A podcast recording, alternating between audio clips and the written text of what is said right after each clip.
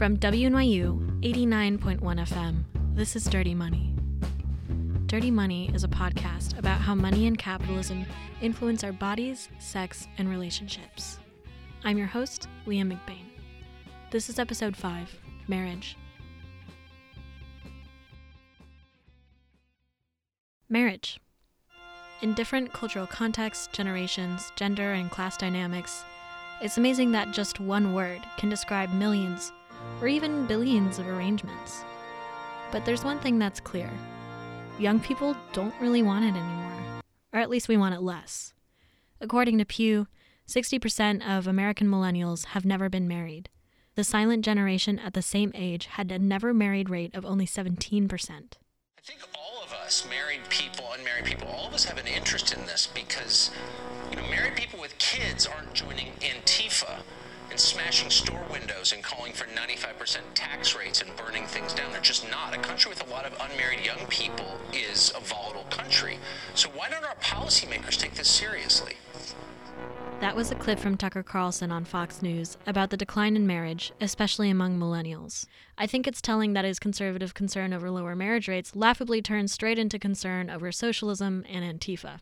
Of course, it's all about young people doing things differently than the way things have always been done. But it's not actually that ridiculous to tie money to marriage.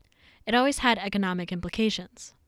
Well, the economics of the early marriage is what we know about band level societies where foraging is really important. Meat is, when you get meat, uh, it's too much to, to for one single family to eat, and sometimes you don't get meat. So the simplest way, and we've done this by economic calculations, to survive in those kinds of situations is by sharing and reciprocity. And so marriage was a way of extending reciprocity behind the immediate band. That's Stephanie Coontz, Director of Research on the Council of Contemporary Families and author of several books on marriage. From what we know, and from what she's studied, hunter gatherer marriage was mostly about sharing way of saying, okay, we have this connection, and you can hunt in our areas, or you can get uh, obsidian from this area to make arrowheads with, or whatever. So it was a way of expanding your uh, friendly connections with people.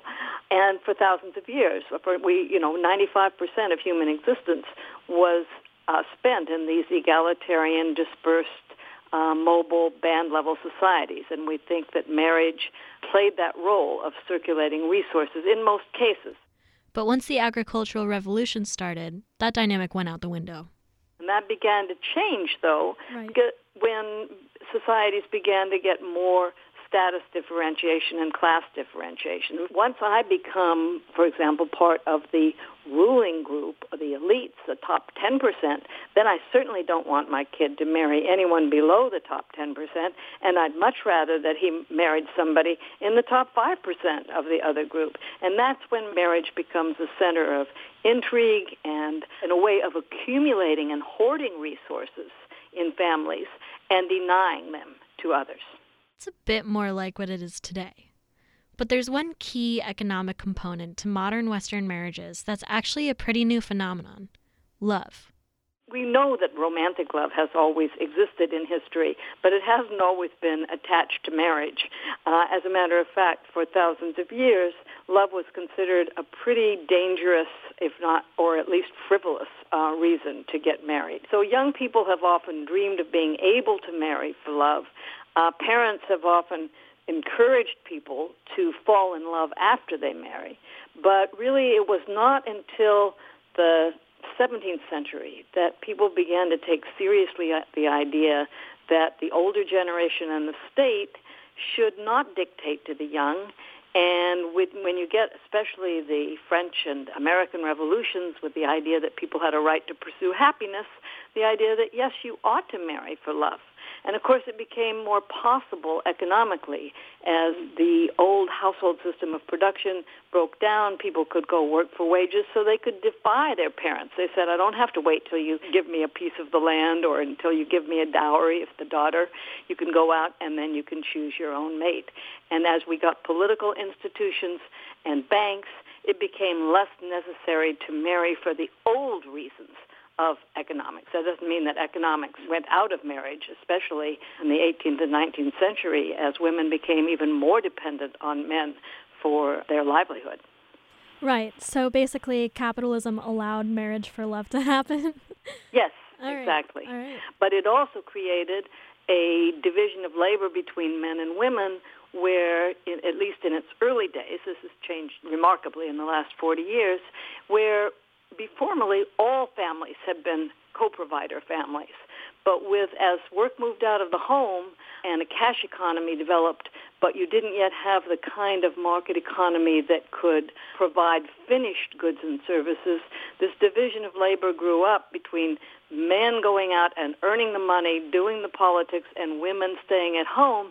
And instead of being recognized as as important producers, the way they were through most of history, they became the people who were the nurturers and the people who, who provided love and who um, translated uh, things that were brought home by the man into things that the that the family could use. Men and women were now seen as so different. Men as the provider, the protector, the rational, no longer somebody who was involved in um, raising the family or organizing social life, uh, and the woman was no longer seen as somebody who could wring a chicken's neck. and uh, actually, medieval women were considered more sexually voracious and adventurous than men. Now they were seen as sexually pure and different. So you got this theory of opposites, and the only way you could have access to the the resources and the emotions of the opposite sex was to get married. Turns out this wasn't a very good way to organize marriage because men and women just were kind of strangers. And in the early 20th century, you got a new idea, uh, the idea of companionship and sexuality. And that, was, that it was heterosexuality and sexual attraction that was the thing that would keep these opposites together. But in both versions of the love match, there was still the sense that men were in charge, that women were different. Uh, right up until the 1970s, you had laws, head and master laws, that gave the man more responsibility and more uh, power in the household. Uh, a man had the duty to support his family, but the wife had the duty to provide services, including sex, around the home, which is why right up until the 1970s, the definition of uh, rape was forcible intercourse with someone other than your wife. So in the, it's only in the last 40 or 50 years that hmm. we have started to think that men and women should organize their marriages not on the basis of their differences, but on the basis of their similarities. And that love has less to do with gender stereotypes and specialization than it has to do with the sharing of interests and mutual respect and activities. This is a whole new ballgame.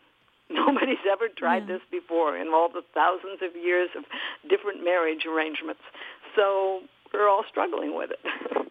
and that's why there are so many different definitions and ideas about what marriage is or what it should be. Marriage is the Wild West now. For example, queer people can be married.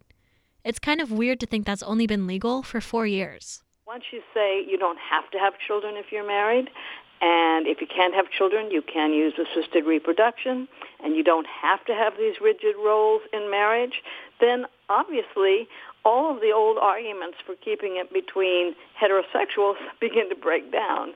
And one of the great things about having same-sex marriage is now we have more models for how to do marriage. But if marriage can be whatever we want it to be now, with less expectations and restrictions, why are less people doing it? Well, it comes back to economics. Well, here's where you have a new economic question coming in for affluent, educated people who have access to decent jobs. The equal earnings are a real boon to marriage, and they lead to more egalitarianism within marriage.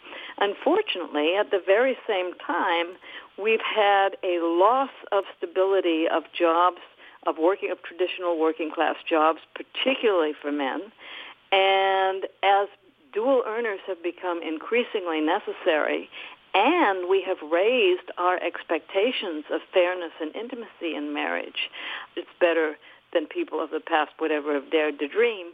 But at that very time, the kind of increasing inequality and insecurity in our society means that people are very hesitant to embark on marriage if they can't reach the economic bar, if they don't have the stability, if they're not sure that the other person is free of debt or can hold down a job and will hold down a job and will be responsible. So we're seeing an increasing gap between the marriage prospects and the stability prospects of people who have higher education and better access to jobs and those who do not. Some people say, well, they because they accumulate more wealth, that's the route out of poverty. That's the route to success is to get married. That's what Tucker Carlson thought. But it's actually much more complex than that because you don't get married unless you already have a head start. Because people have seen that when you get married without the economic bar, uh, conflict, uh, hostility, divorce is much more likely, and a divorce that happens afterwards can leave a man and a woman both worse off than if they had never married in the first place.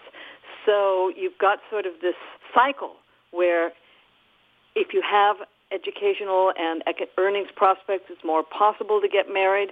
It's more possible to keep the marriage going, and the result is that you get even more earnings prospects and education and wealth. The point is that um, that at this point, increasingly, marriage, as Frank Furstenberg puts it, is a luxury good in America. marriage has become way less straightforward than it used to be. It's kind of a legal contract, but it doesn't have to be. It's kind of a religious thing, but also doesn't have to be that either. It doesn't have to be monogamous, it doesn't have to be straight, and it definitely doesn't have to last forever. Basically, it's whatever. But it's mostly only accessible to those that have economic stability. You know what? Maybe the decline of marriage will lead to socialism. Everyone can have stability and get gay married. Doesn't sound too bad.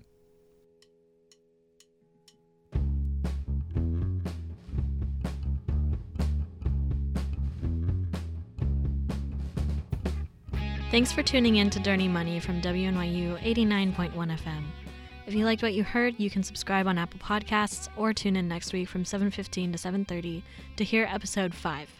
Give your money to women. This episode was written, produced, edited, and hosted by me, Leah McBain. Music in this episode is by Poor You and Kevin MacLeod. I'd like to give special thanks to Kelly Drake, Anna Van Dyne, and Stephanie Coontz. Thanks for listening.